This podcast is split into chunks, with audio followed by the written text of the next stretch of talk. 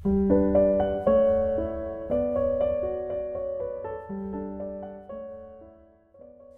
Libro di Cielo, volume 8, 15 marzo 1908. Le anime, quando sono tutte piene di Dio, le tempeste non hanno la forza di agitarle menomamente.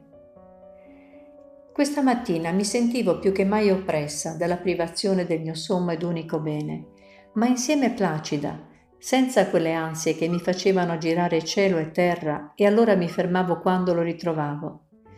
E dicevo tra me, che cambiamento, mi sento impietrita per il dolore della sua assenza, eppure non piango, mi sento una pace profonda che tutta mi investe, nessun alito in contrario entra in me.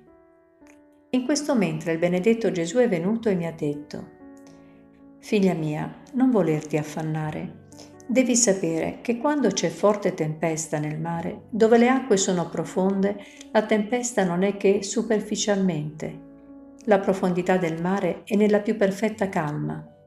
Le acque restano tranquille e i pesci, quando avvertono la tempesta, per essere più sicuri si vanno a ranidare dove l'acqua è più profonda. Sicché tutta la tempesta si scarica dove il mare contiene pochissima acqua, perché siccome le acque sono poche, la tempesta ha la forza di agitarle da cima a fondo e di trasportarle anche altrove, ad altri punti del mare. Così succede alle anime quando sono tutte piene di Dio fino all'orlo, fino a traboccare fuori. Le tempeste non hanno la forza di agitarle manomamente, perché contro Dio non c'è forza che valga. Al più la sentiranno superficialmente. Anzi, avvertendo la tempesta, l'anima mette in ordine le virtù e vi si rannida nel più profondo di Dio.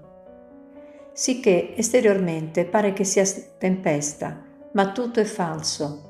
Allora l'anima gode più pace e si riposa tranquilla nel seno di Dio, come i pesci nel seno del mare. Tutto il contrario accade alle anime vuote di Dio, oppure che contengono qualche poco di Dio. Le tempeste le agitano tutte, sicché se hanno quel poco di Dio lo scemano, né ci vogliono forti tempeste per agitarle, basta un minimo vento per far fuggire da loro le virtù.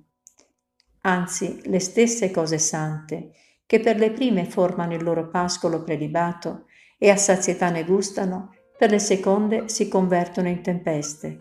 Sono sbattute da tutti i venti, da tutte le parti mai è bonaccia per loro, perché ragion vuole che dove non c'è tutto il Dio, il retaggio della pace è lontano da loro.